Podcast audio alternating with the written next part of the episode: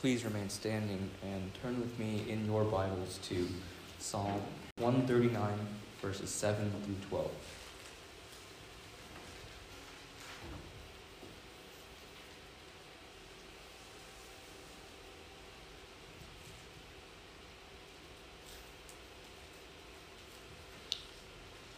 Where shall I go from your spirit? Or where shall I flee from your presence? If I ascend to heaven, you are there. If I make my bed in Sheol, you are there. If I take the wings of the morning and dwell in the uttermost parts of the sea, even there your hand shall lead me, and your right hand shall hold me. If I say, Surely the darkness shall cover me, and the light about me be night, even the darkness is not dark to you. The night is bright as the day, for darkness is as light with you.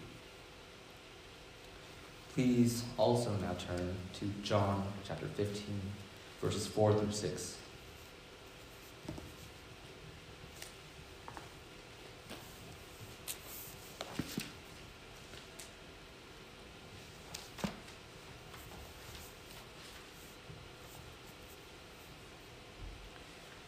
Abide in me, and I in you. As the branch cannot bear fruit by itself, unless it abides in the vine, neither can you, unless you abide in me. I am the vine, you are the branches. Whoever abides in me, and I in him, he it is that bears much fruit. For apart from me, you can do nothing. If anyone does not abide in me, he is thrown away like a branch and withers. And the branches are gathered, thrown into the fire, and burned. This is the word of the Lord. Holy Spirit, would you come? You know our hearts, you know what's on our minds, you know what's stressing us out or distracting us. But Lord, we make space for you now. We pray that you would meet us here, right where we are and that you'd speak to us this morning. We pray this in Jesus' name. Amen. Go ahead and take a seat.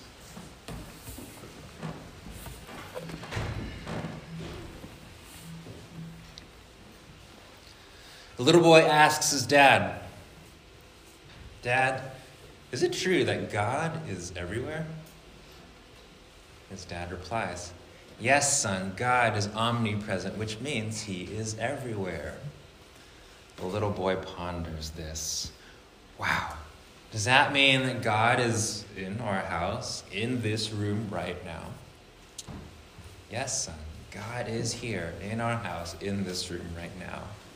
God is with us right now? Yep, God is with us right now. Is God with me when I go to school? He asks. Yes, son. God is with you when you go to school every day. Wow. Is, is God with me at recess? Yes, God is with you at recess. The little boy turns up the heat. What about when I go to the bathroom? Does God go with me? The father senses and fears the escalation, but answers, um, Yeah, God is still with you when you go to the bathroom. And a grin starts to form on the little boy's face while a slight discomfort and a feeling that says, oh boy, where's this going to go, forms in the father's gut. And then the boy asks, Does God live inside of me? Dad replies, If you believe in Jesus, then yes, God lives in you. And then the little boy starts picking his nose. If God is inside me, am I picking him out of my nose right now? And things start to escalate. The boy starts scratching his head. Am I scratching God right now? And then it escalates. He starts he sticks his hand down the backside of his pants. The, the father is quickly thrown into a theological exploration that he has no time or energy for and responds, Good night, my son. We'll continue this conversation in the morning. To be continued. This is a true story. this was a conversation that my friend actually had with his four year old son And while we laugh at questions like, if God lives inside of me, am I poking him when I pick my nose? I don't know if we wrestle with this question enough in the same way that a four year old boy does. Maybe we're afraid to wonder. If you grew up in church, maybe you grew content with your elders telling you, either confidently or hurriedly in an effort to silence further questions, that God is present here with us always. If you didn't grow up in the church, then chances are you find this strange, too fantastical, or hard, or impossible to believe. Or maybe you find it just hard to believe that God is present here with us when terrible things continue to happen in our world. How can God be present and not do anything about that? Is God in third world countries where children are starving daily? Is he in slums and brothels where human trafficking is the norm? Is he here in my house watching our family fall apart? If God is here and he is good, then why isn't he doing anything? Or maybe your question is more practical. If God is here, why can't I hear him or feel him? And then you wonder, wait, what, what, why don't we know what it's supposed to feel like? What does it mean to experience God? Maybe you see the spiritual encounters of your peers. You're at a worship night or a retreat. Everyone's lifting up their hands and singing their hearts out. People are high on the Holy Spirit, and a good number of people are weeping on the floor while you stand with arms folded, hands in your pockets. Maybe you feel a little awkward on the outside looking in, and at the same time, just a little bit jealous. And you think, where is my amazing, inspiring, tear jerking, life changing encounter? Where's my burning bush moment? I know I can't just whip it up with willpower, but I mean, doesn't God want me to see His glory? Doesn't God want to meet with me? Doesn't He want me to see Him and to come to Him? I mean, come on, God. And still, perhaps your experience is the opposite. Maybe you feel God's presence in action more than you like, and in ways that are uncomfortable and maybe even annoying. And perhaps you just want Him to stop and go away already. If this is you, then hey, you're in good company. David writes here in Psalm 139 Where shall I go from your spirit? Or where shall I flee from your presence? I like Eugene Peterson's paraphrase of it in the Message Bible. Is there any place I can go to avoid your spirit? To be out of your sight? In other words, how can I get away from you, God? Can I even do that? Can you just leave me alone? He's talking about running away from God. But it's a rhetorical question because David knows that the answer is no. He can't get away. And then he goes on in verse 8 if I, if I ascend to heaven, you are there. If I make my bed in Sheol, you are there. If I take the wings of the morning and dwell in the uttermost parts of the sea, even there your hand shall lead me, and your right hand shall hold me. A little Bible reading tip here the Psalms are poetry. It's always helpful to know the genre of what you're reading in the Bible. Um, and so David is using poetic language to convey the vastness of God's presence, both vertically, the heights of heaven to the pits of Sheol, and horizontally, the wings of the morning refer to the east, where the sun rises, and the uttermost parts of the sea refer to the far end of the Mediterranean Sea, west of Israel. Even there, your hand shall lead me, and your right hand shall hold me. That's a big claim and a big promise. For some of us, that's great news. For others, maybe it's a little inconvenient. And maybe for many, simply unbelievable. But what if this is actually true? What if God is actually here with us right now? what do you believe? Centuries later, Jesus would reaffirm this claim and promise. Jesus Christ, Emmanuel, meaning God with us. Jesus Christ, God come down, personified and embodied as a man to be with us. Among the last things Jesus says to his disciples and to us is this And behold, I am with you always to the end of the age. Even before his death and resurrection, Jesus says in John's Gospel, And I will ask the Father, and he will give you another helper to be with you forever. Even the Spirit of truth, whom the world cannot receive because it neither sees him or knows him. You know him, for he dwells with you and will be in you. And then in today's text Abide in me, and I in you. The word abide comes from the Greek root meno, meaning to remain, to stay, or to wait. And Jesus' statement is simultaneously an invitation and a promise. Jesus invites us to abide in him, to remain in him, to wait on him. But he also promises to abide in us. Jesus promises to remain, to stay, to wait with us. So, first, we have the claims of Scripture that say that God is here with us now, and then we have the word of the one who claimed to be the Messiah, claimed to be the fulfillment of Scripture, the one who died on a Roman cross and then rose again back from the dead. And the New Testament affirms numerous eyewitnesses' accounts of this. This is the one who says, I will be with you always. And so, what if God is actually here? What if, as he promises to those who believe in him, he is actually present here with us? What if he is always accessible? What if he's never actually that far away? What if the promise is actually true? The promise that says that we have access to the Father through Jesus, not just sometimes, not just at church, not in our community groups, when we're doing Christian things, but at all times. Now, I'm all for nature. I'm all for being outside. I love the mountains. I love getting away to quiet, peaceful places. A few of us had a chance to do that just the other week. And I definitely believe that there is something about being out there in this secret place that is conducive to getting away from the noise and hubbub of our lives just to enjoy time in communion with God. And Jesus himself did that regularly. But what if we don't actually have to go that far? I love worship nights, but what if we don't have to wait for the next worship night, the next rally or retreat in order to connect with God and experience Him fully? What if all we had to do was wake up the next morning? Is there a way to live with greater awareness of the presence of God with and around us? And do we want that?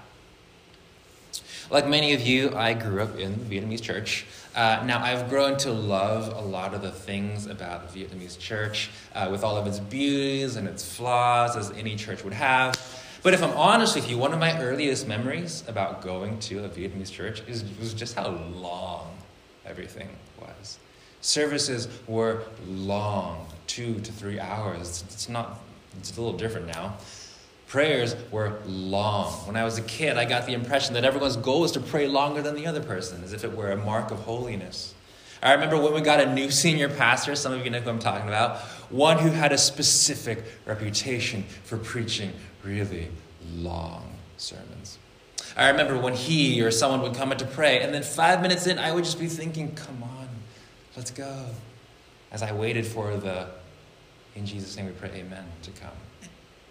And then when people took what seemed like dramatic pauses, like, dear God, I would, I would, I'd be dying. You know, so long. And then Paul writes in his letter to the church in Thessalonica, pray without ceasing which is ironically the shortest, one of the shortest verses in the Bible. I, I see that and I was like, oh no, it's a command. You know, I used to think that the, the phrase pray without ceasing meant to pray like the grandmas at our church, you know, like for hours on end. And while I certainly think that's one form of it, there's nothing wrong with that, more and more I've realized that to pray without ceasing isn't necessarily to break time records but rather to live in greater awareness of God, in constant connection to God, always paying attention and always tuning into His voice, presence, and movement. In other words, a life of abiding. Now, don't misunderstand me. I'm not saying that we can control the Holy Spirit as if once we do certain things, we'll, we'll be on constant call with God. constantly connected, always hearing, always understanding exactly what He wants to say to us, we don't control God. But we do know that in our relationship and discipleship to Jesus, we have a part to play. We cannot control the Spirit. We don't just conjure up God like a genie in a lamp.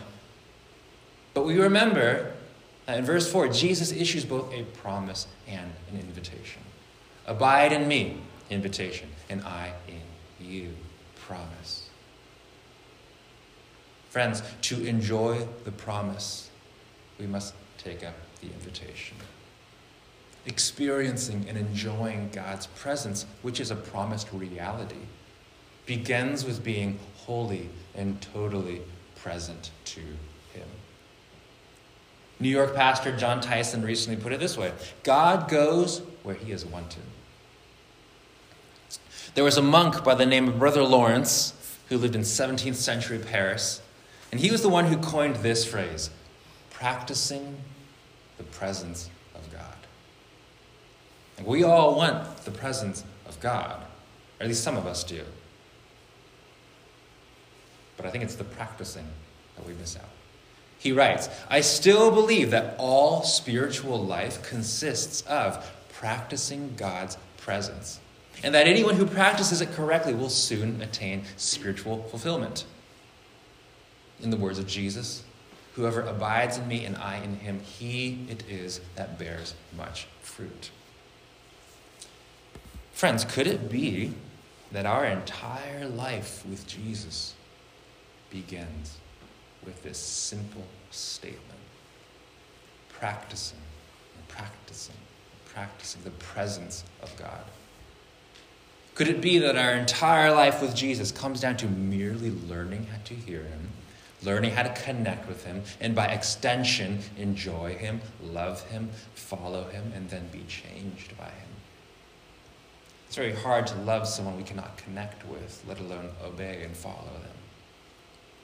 If God is present at all times, then, as my friend's four year old son explored, He is with us when we wake when we sleep, when we brush our teeth, when we scroll through TikTok, when we game, when we go to work or school, when we hang out with our friends, when we get coffee or bubble tea, when we cross the street, when we're happy, when we're sad, when we're angry, excited, overjoyed, depressed.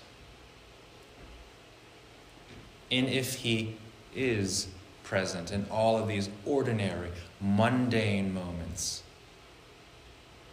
then is there such a thing as an ordinary, mundane moment? Or is every moment of our lives actually holy and extraordinary? Every moment of our lives, from the moment we wake up, get dressed, and out the door, to the moment we come home, eat dinner, and go to sleep. Every moment, potential sacred space for communion with, connection to, God. Ah.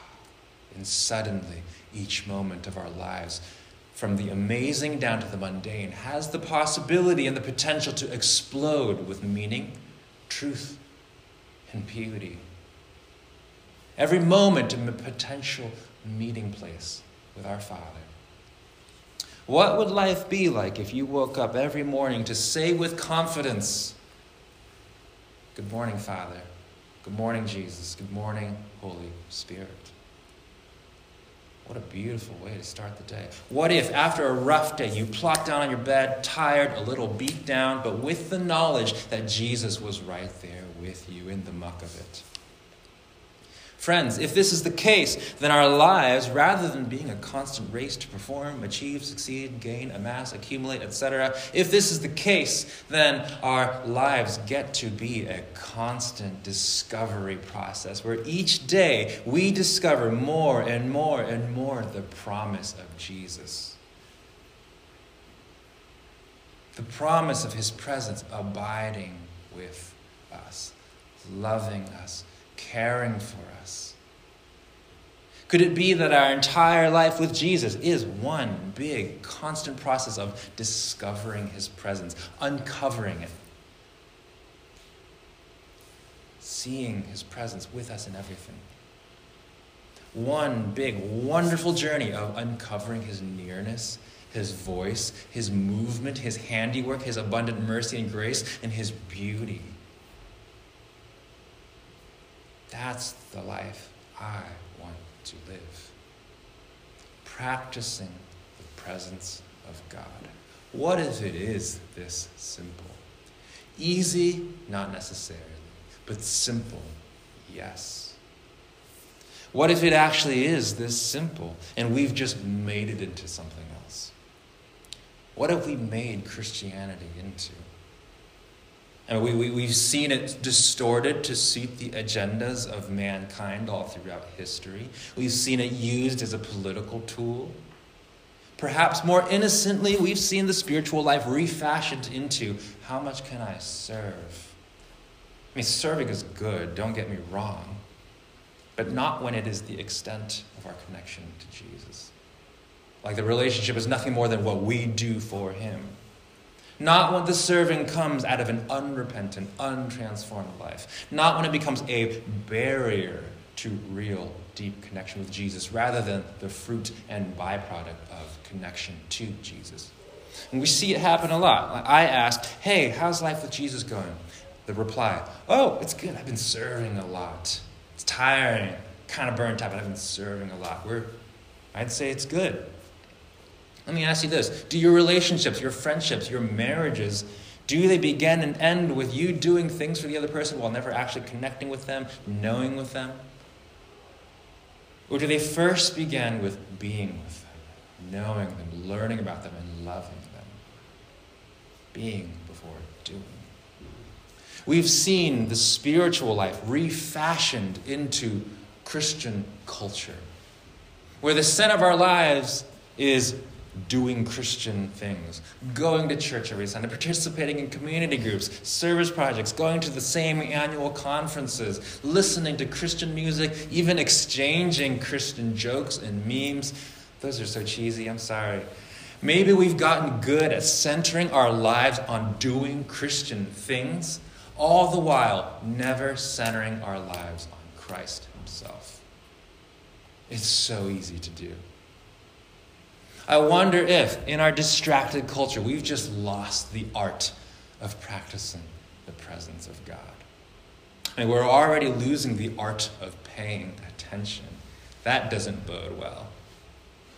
But we rely on church programming, curriculum to fuel our spiritual lives. If this church doesn't have it, we can go elsewhere. All the while, we remain dependent on someone else doing our spiritual life for us. And if that's where you're at, that is okay. But know that it's a starting point, it's a springboard. Jesus wants to connect with you directly, not through some middleman. Now, by this point in the sermon, you're probably thinking, Brooks, I feel like you're leaving us with more questions and what ifs than answers. I'm just trying to be like Jesus. I'm just kidding. Uh, well, you'd be right in thinking that, but good news. Over the next five weeks, these are the questions and the what ifs we will be addressing.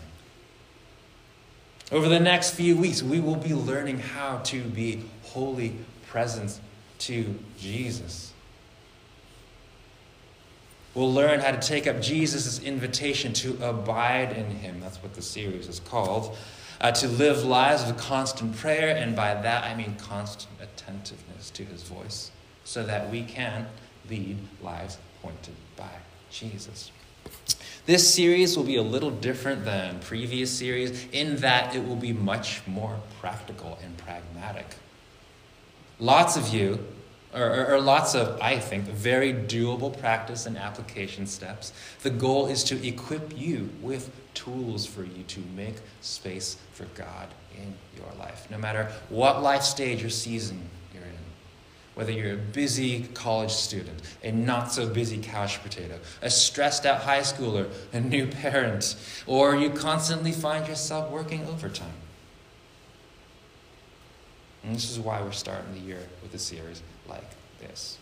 The first three sermons, starting next week, will deal with morning, and then day, and then evening.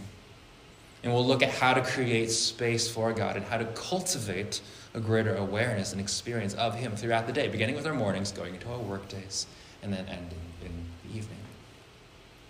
After that, we'll spend a week on the ancient but also needed practice of establishing a rule of life. If you're unfamiliar with that language, a rule of life was something started by Benedictine monks in the 7th century. I know I just hooked you in with that. Uh, it probably sounds unattractive to our ears because we don't like the word rule. But all it is is a structured routine and rhythm for daily living. And before you think, oh, I really don't need more things on my plate right now, I'm really not a fan of structured routines either. Guess what? You already have one. You already have a rule of life. Every one of us, we already live out some routine, even if, even if our usual routine is just chaos. We all, Christian or non Christian, live out a rule of life. And it's either leading to flourishing or the opposite. You know exactly what I'm talking about. We'll talk about how to change, revise, reorder, and retailor our current rule of life to one that centers our lives on Jesus so that we can lead, let's say it all together actually, lead lives pointed by Jesus. Thank you. Again, this teaching will be much more practical, much more pragmatic. So if you've heard rule of life teachings before, don't worry. The goal is to help you build and or rebuild your rule of life to center on Jesus. Lastly, we'll end the series by talking about fruit. We'll talk about the byproducts of a life of abiding in Jesus, a life in constant awareness of and connection to Him. Today's teaching is titled Wholly Present. Uh, our last sermon of the series is all about being, all about bearing fruit and being a holy presence in our community and in the world. When the world looks at us, will they see someone who has been with Jesus? Out of a life of abiding, a life with Jesus, pointed by Jesus, comes a life that then points others to Jesus. And so to end, we'll touch on what we'll focus on at the end of the series, and that is the so what. Why does all this matter? Why should I, or why would I, want to live with a growing awareness of God? I am perfectly content right now without Him, I think. Jesus says in verse 4 As the branch cannot bear fruit by itself unless it abides in the vine, neither can you unless you abide in me. I am the vine, and you are the branches. Whoever abides in me, and I in him, he it is that bears much fruit, for apart from me you can do nothing. Why does this matter? Because out of a life of abiding comes the deep knowledge and tangible experience of God's faithful love and care for us. Out of a life of abiding comes true knowledge and understanding of our identity as created image bearers purchased by the blood of Christ through the grace of God. And so out of abiding comes love, self worth, and purpose. Out of a life of abiding comes the knowledge and experience of not only God's presence, but also His sovereignty, His power, and His grace. And so out of a life of abiding comes hope and peace. Out of a life of abiding comes a greater sense and appreciation of God's beauty, the beauty of creation, the beauty of nature and art and all that is good. And so, out of a life of abiding comes joy. The joy of being loved deeply and unconditionally, the joy of knowing who you are, and the joy of seeing and receiving this life as a gift. And then, lastly, out of a life of abiding comes the vision of God's kingdom. The vision of His values coming down from heaven to this earth, as well as the invitation to join Him in that kingdom mission. And so, out of a life of abiding comes the impetus and the fuel for love, not only for our brothers and our sisters, but our enemies. Out of a life of abiding comes the impetus and the fuel for reconciliation, for justice, for mercy, for forgiveness, for the Great Commission, for discipleship, and the desire to see lost souls saved. In a life of abiding, God's kingdom values become our core values. In a life of abiding, His kingdom comes into our lives and His will is done in our lives. And that is the best thing for us and for the world around us. And I'm starting to chuckle because someone started playing the organ and I felt like we were in a Baptist church all of a sudden. This is the fruit of a life of abiding. A church. Let's go. Let's pay attention. Let's be good listeners and even better doers of the word.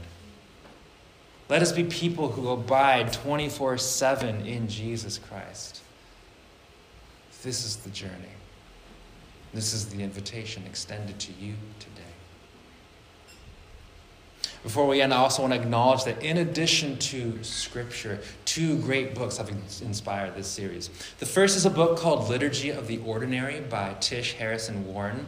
Uh, it's a great read, not super dense at all. The whole book is a beautiful walk through a regular day with all of its seemingly ordinary moments and routines to highlight God's fingerprints in even the most mundane moments. The second book is a book called God in My Everything by Ken Shigematsu. Shigematsu started off as a businessman in Tokyo, but then became a pastor in Vancouver. That's where he is right now.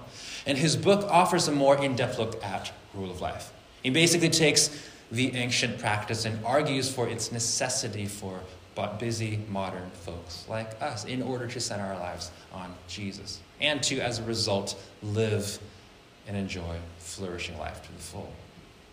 So I would highly recommend checking them out as we go through these sermons, maybe even start a book club. But for now, we end. And so let us stand and pray together.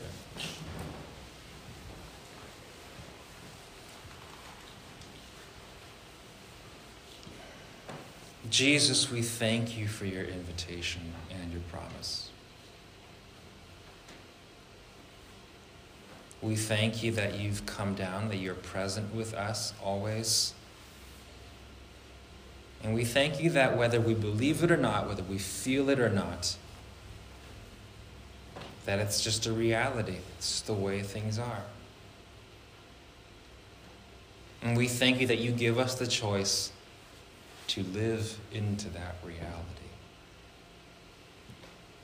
And so, moving forward, Lord, we pray that you would lead us to say yes to your invitation to abide.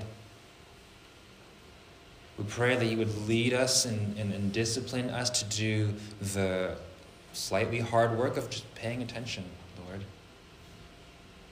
We pray that you would lead us into lives of constant prayer. But we also pray that we, you would reward us with a fresh experience of your presence with us. We pray all this in your name. Amen.